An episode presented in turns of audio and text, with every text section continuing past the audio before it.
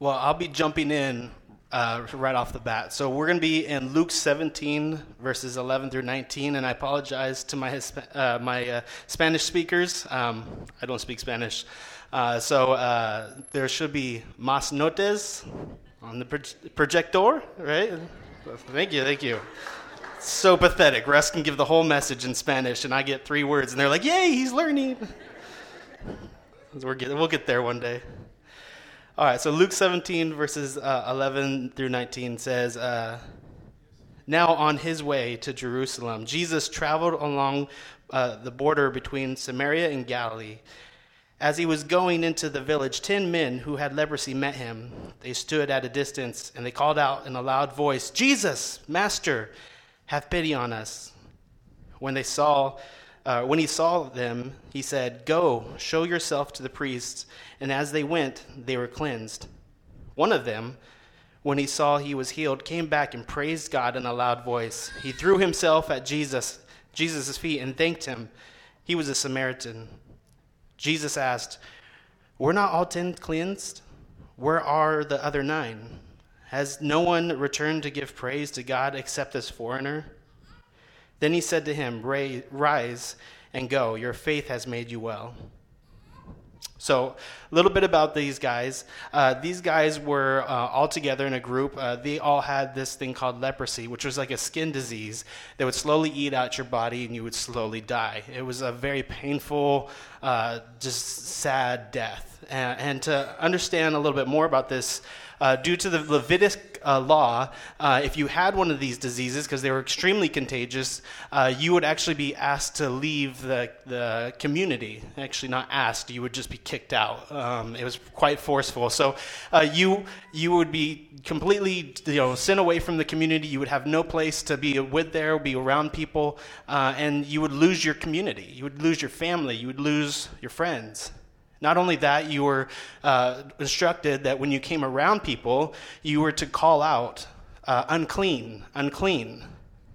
And so people would be warned not to be around you. And that was their life. That's all they knew. And so it wasn't uncommon for them to find each other and, and then band together. In fact, we see in other parts of the gospel where uh, the lepers would come to Jesus in a group. So the 10 people together wasn't super uncommon. Uh, and so they would do that because they had no one else to go. So 10 of them come to Jesus and get his attention and when they cry out uh, for mercy. And uh, when they do that, they use a specific word here, and it's called uh, uh. Uh, Elohim, I think is how I say it. Uh, and uh, sorry, I, I, once again, I, I, say that I'm in seminary. I haven't done Greek yet, so you get the yeah, my version of, of the Greek translation. Uh, so you can talk to Russ to get the actual way to say it. But I always just say, you know, if I say my, the words correctly and like smoothly, it's really just to pr- impress you. Um, so, uh, but the meaning behind it is not necessarily anything special. It just means pity. It means mercy. Uh, but what's interesting about that is how Luke decides to use it only four times in his gospel, and he does it almost right in a row. So, Luke 16, he uses it in a, a parable. When Jesus is talking, he, he talks about this parable between uh, Lazarus and the rich man. And the rich man is in hell, and he's crying out to Abraham, and he's crying out that Lazarus would come and give him just a drop of water on his tongue because he's so thirsty. He's so just desperate for any kind of grace and relief while he's in hell. And that's when he cries, out, cries this word out Have pity on me. Uh, that's uh, that feeling of being just, uh, I have nothing. I'm, I'm depraved. I'm, I'm by myself. I, I have, I'm desperate. Please, just look at me with such sadness that you would give me anything. It's used another two times in Luke 18 when uh, there's a blind beggar who's sitting on the side and there's this commotion going around him and he says, Hey, what's going on? You know, he can't see. And so he asks someone, What's going on? And they said, Well, Jesus is coming by. And so he just starts screaming out, Have pity on me, Jesus! Have pity on me, have pity on and and people are getting frustrated at him. You know, imagine you're standing on the sideline to see someone who's very important, and then this guy just keeps screaming behind you, and you're gonna be like, dude, chill out, calm down. But he doesn't. He keeps screaming out, Have pity on me, have mercy on me. And so it's with those two examples sandwiched in between them is this, where we see these 10 lepers who say the exact same phrase Have pity on me, have mercy on me. What I think that Luke's trying to help us understand is that these, these points of contact with Jesus, it was not like, hey, Jesus, if you don't mind, could you just like quick heal me? That'd be cool. It was this like desperation that if you don't come through, God, I got nothing. That if you don't help me, I'm destined to die alone, hurting. I, I just need your touch, God. I need you to come into my situation, come into to help me. So I think it's interesting that that's their situation that they're coming into. And Jesus' reaction is very different than you see him with a lot of other people who are sick with this. See, there's many other times where Jesus interacts with lepers uh, and they, he heals them right on the spot, but what he does with them is he doesn't heal them right on the spot. In fact, the, what they, he ends up telling them is just go show yourself to the priests. And so they do. I just thought, man, how tough is that? How hard is that? You come to Jesus with your problem, you know, you bare your soul, you're like, there it is, all God. And he just says, go do this thing. Because notice that it wasn't instantly that they were healed. When he sends them away, they still have their leprosy on them. They, they still have the disease. They still feel their body dying. And he says, Go, show yourself to the priests. I mean, it wouldn't be, uh, I mean, they had heard the other miracles that have happened. I mean, they've been, his stories have been going everywhere. I mean, there was one person who walked up, a leper who walked up to him and he just touched him and he was healed instantly. There's, there was a woman who was, Jesus was walking by and she just reached out and touched his robe and he, she was healed instantly. But these 10 standing before him. Jesus doesn't approach them, he doesn't come near to them. He just calls out to them, Go show yourself to the priest. He kind of sends them away. You got to wonder, man, what, what would have gone through your head at that moment when you come to Jesus with your problems and he just says, Go do this? And you're like, but, but the problem's still there. The bills are still there, God. Like the money hasn't come in, God. I, the kid is still an issue, God. I, I, I need your help. What can I do? But I love it. They, they, they start to walk out. They go to what to do what Jesus had told them to do. And as they were walking, the scripture says, they were cleansed. As they were living into what God had told them to do, they were cleansed. As they were walking towards their destiny, to, to if if he didn't come through, they were going to walk into a room and the priest would have said, "Get out of here," and yelled at them.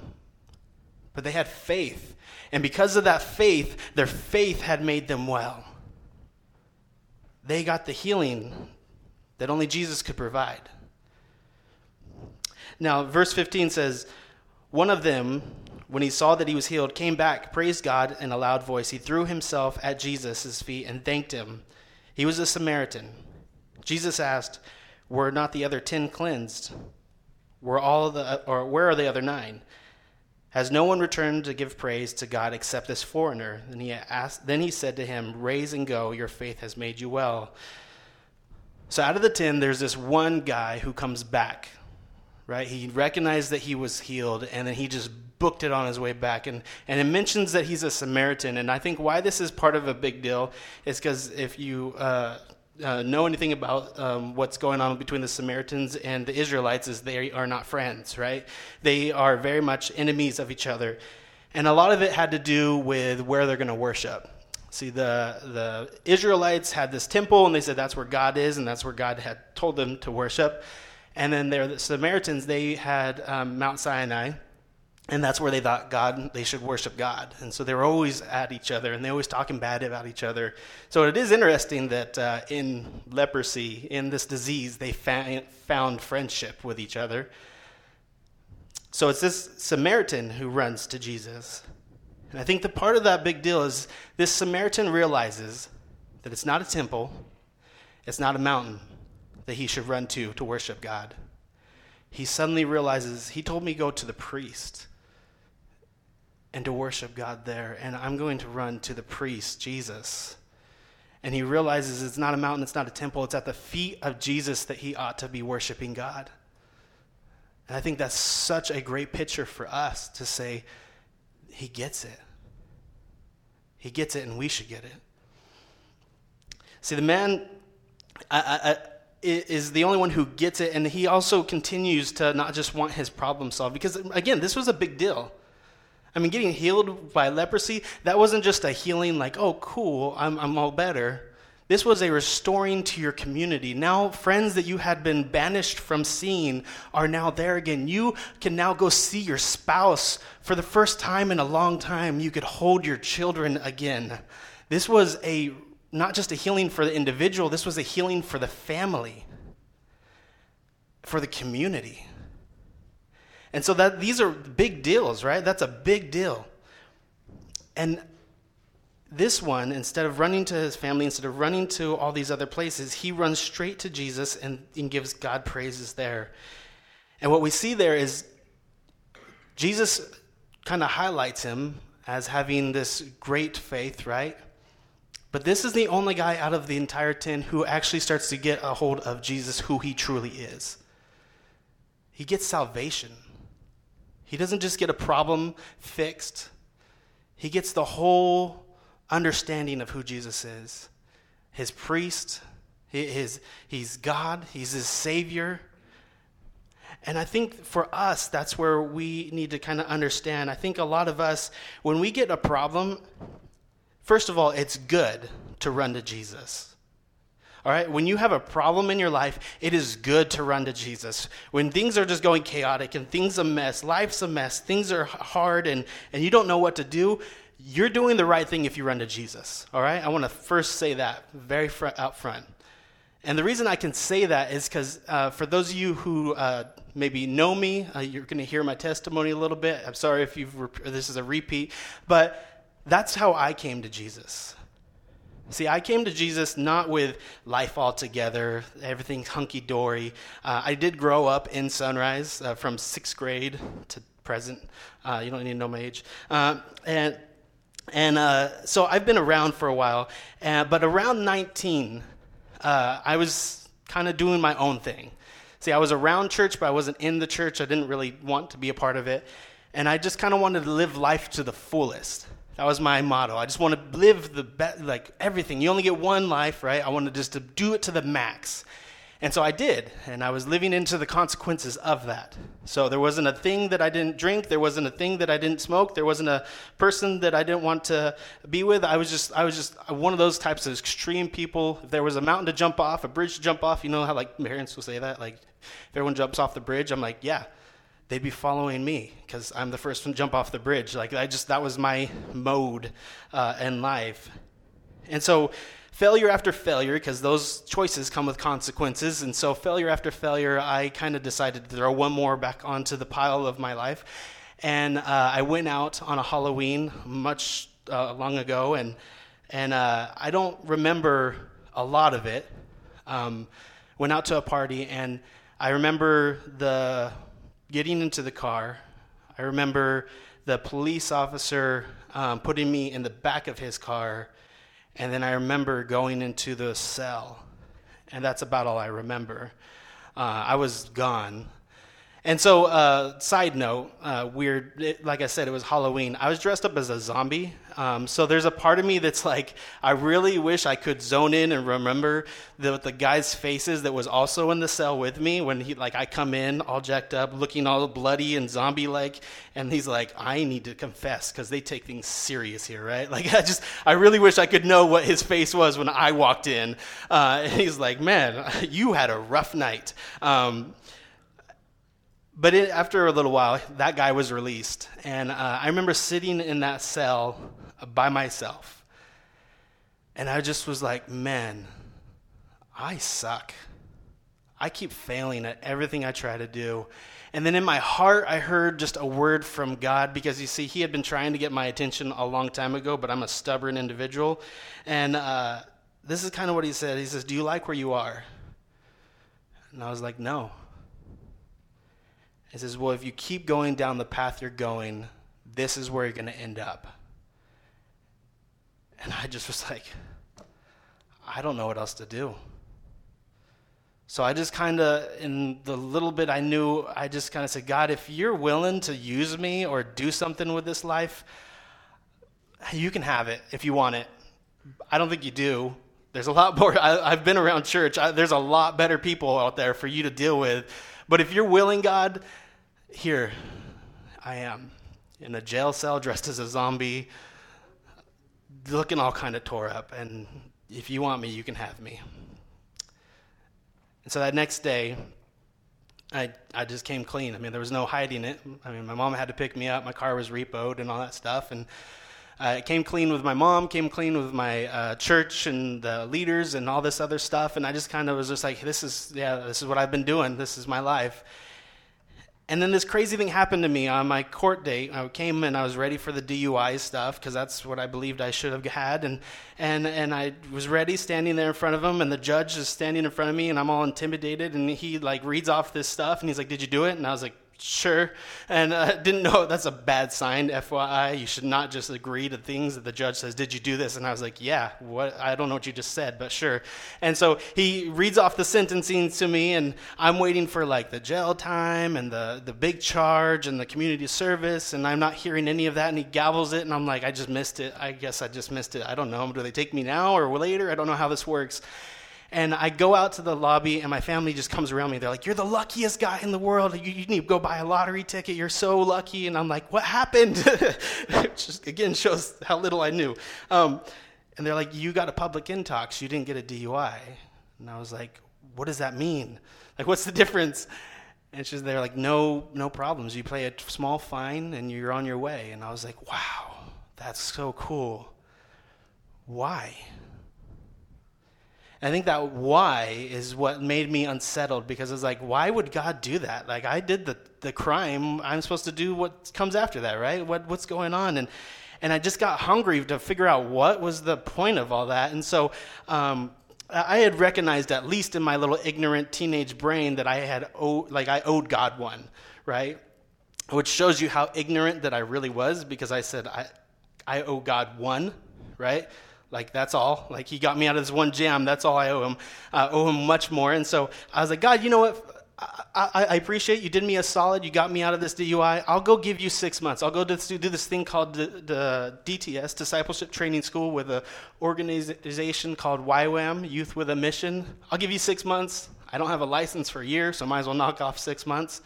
And uh, yeah, let's, let's just do that. And so that's what I did. I got sent on my way, and uh, that's where I met Jesus, is at YWAM.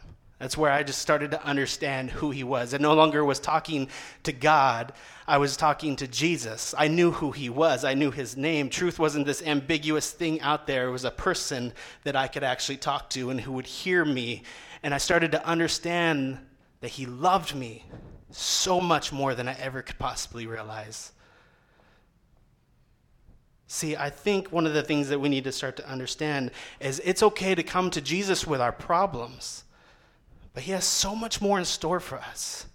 You are so much more to Jesus than just your problems. You are so much more to Jesus than your problems. He cares about your problems, He knows how to fix it. But He wants you to understand who you are His son, His daughter, he wants to build that relationship with you, He wants to get to know you. And so sometimes when we get locked in on our problems, we just want to block all the other stuff out. Just fix my problem. We want to just be like the other nine, right? Fix my problem, Jesus. Just give me the healing and I'm out. You don't have to bug me anymore. I don't have to bug you. We're good. We're cool. You gave me my miracle. I'm out. But he wants so much more for you. Luke 14, verses 16 to 24, I'm just going to briefly run through that. But what's happening there is there's a banquet going on, and uh, there's this uh, ruler of a house, and he puts on this banquet, and he would have uh, just FYI, uh, he he would have RSVP'd everybody. Um, so uh, he would have sent out invitations ahead of time, and these are the people that are, are he's talking to are people that said, "Yeah, I'll be there. Count on me. Save me a spot. I'll be there." Which is why we will understand why he gets so frustrated. So uh, sends out his servants to tell him, "Hey, everything's ready. Come to the party. We're ready." And uh, one by one, they all start to make excuses of why they can't come. The first one says, "I just bought a field. Uh, the next one says, I just bought a bunch of cattle. And then the last one uh, says, uh, I just got married. So we kind of want to be around each other and no one else. I don't know why. It's weird. Um, but uh, that's what they want to do. And anyone who's married can honestly believe, like, yeah, uh, weekend by yourself away from everyone. That sounds great. Like, let's let's do that thing. Uh, so none of these things were bad things. None of these things were like things that were like, oh, these are things you not should be doing. No, if you're married, like if you want a weekend away with each other, yeah, that's perfectly good, you know. But these these people again had made commitments to God to say, I will be there. And then they made these excuses not to show up. And so we'll notice what he says in verse 21. He says, Then the owner of the house became angry and ordered his servants, Go out quickly into the streets and alleys of the town and bring the poor, the crippled, the blind, the lame. Sir, the servant said, What you ordered had been done, but there is still room. Then the master told the servant, Go out to the roads and the country lanes and compel them to come in, so that the house will, my house will be full. I tell you, not one of those who were invited will, be, will get to taste my banquet. Here's the point sometimes good things distract us from God things. Sometimes good things distract us from the ultimate things. So, like I said, the buying a field, that's, that's running a business. Maybe some of you guys are business owners. Business isn't bad. It's not like a sinful thing to make money. No, it's very good to make money. But sometimes we can get so focused on those other things, those good things, that we miss what God has in store for us as He invites us to things. It reminds me of my son. Yesterday was his birthday, and uh, we went to Chuck E. Cheese for some reason. And uh, while we were there, um, you just it's so loud and distracting and everything. And and I'm trying to like get him. Okay, it's like a him and me conversation. I'm like, buddy, I need you to stick by either mom or me. And he his eyes are like this. Uh huh. Uh huh. Uh huh. Like he's not listening, right? He's just he's, he's in the zone. There's flashing lights. Like dad's face is not going to get to him, right? God cannot compete with the mouse like walking by with thing with that says free tickets on it, right? I'm like, how am I going to compete with this, right? Uh, and so I'm trying to instruct my son on how to do, and he's just completely distracted. And I think sometimes that's us is God's trying to stand there like, okay, I, I, got something for you. I want you to do this, and it's going to be great. It's going to change your life. It's going to put you on the right path. And we're like, uh huh, yeah, uh-huh. Uh What is that post? Okay. Uh huh. And yeah. Uh huh. And when is that? Game of Thrones is on tonight. Go on. And, and and we just get so distracted with the other things of life that we miss out on those God moments. And so, no matter where you're at in life, whether you came in today and you got problems, you got issues, you, are hurting from the week, and I'm right there with you. It can get, it's so easy to get so tunneled vision focused on just your problem that as Jesus tries to show you the rest of his grace and his love and who he is, we just block that out and we're just like, no, Jesus, I just need you to fix this. Don't worry. I don't need to know anything more about you. I just need you to fix this problem. And that becomes your sole purpose for coming to church listening to Christian music, finding your Bible and reading it, all that kind of stuff. That's the only reason to do that. And and also maybe your life's good. Don't let those other things distract you from God. Because the truth is, is we need to make God our priority, our first priority. Above everything else. Above the good things and the bad things, God should always remain as our first priority in our life. Because that's what He made us. He made us his first priority. I want you to understand that Jesus didn't just come like, oh, yeah, I guess I should go down there and fix some things. He had a plan that he was working from, from Genesis 2, when we messed th- or Genesis 3, when we messed things up, he's already working a plan out for us. See, Jesus came at just the right moment to help us to understand who he was. If he would have came before, we wouldn't have been able to have the, the ability to spread out the way that we did as Christians, and, and if he would have came afterwards, things would have already been messed up. He came at just the right moment. And he's been working that plan out for 2019 years so that you could come to know who Jesus was today. It's not like he dropped the mic there in, in, in, uh, in uh, zero, you know, 2,000 years ago. He's been working things out every step of the way so that you could come to know who He is. He continues to do his good work. He continues to reach out to people. He continues to love people. Because here's the reality wherever you're at in life, he has so much more in store for you. See, I came to Jesus with a problem. It was a DUI. And he gave me so much more than just a way out. He gave me an ability to understand what a family is. I came from a very broken home. Dad came when he wanted to. Mom was doing her best. It was very much a mess. And he started to help me understand that I had a heavenly family that was perfect. Instead of the abandonment issues that I was gifted to, gifted to me by my father, he helped me understand that he would never leave me or forsake me, no matter how much stuff I did wrong, no how many dumb choices I would make. He would never give up on me. He helped me understand what a husband is supposed to look like by loving his church and dying on the cross for him. he said, That's what I'm calling you to do for your wife. He has led me every step of the way, and I'm not perfect. Far from it. Get to know me for five minutes and be like, this guy's jacked up. Why was he on stage? But the reality is, I serve a good God who has the best things in store for you. And I want you guys to understand that if you make God your first priority, man, your whole life just gets so much better. Remember how I told you I was one of those guys who loved to live life to the fullest? I'm still broken in that way. I love risk, I love doing those things. Uh, but I realized that when I walk with Jesus, it's probably the most extreme thing I've ever done in my life. And I've done a lot of stupid things. But when I, when I when I follow God, He constantly leads me to the edge that if He doesn't show up, I'm going to fall off and things are going to fall apart. I feel like my life is constantly on the edge of God, if you don't show up, man, I'm just going to I'm take a header right there. But yeah, it is the most secure thing that you could ever feel. It's like he's got his arms around you the whole time and he's just like, I got you. I got you. Don't worry. God has the best things in store for you when you make Him his, your first priority. It's the best life that you'll ever have, the most extreme thing that you'll ever do, the most comforting feeling you'll ever have.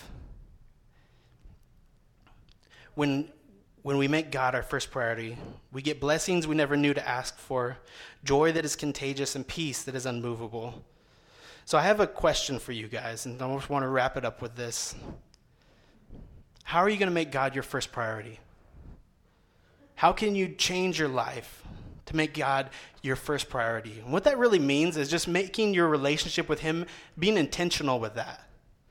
Not just being like, huh, hope I learn more about Jesus today. It's being like, how am I going to learn more about Jesus today?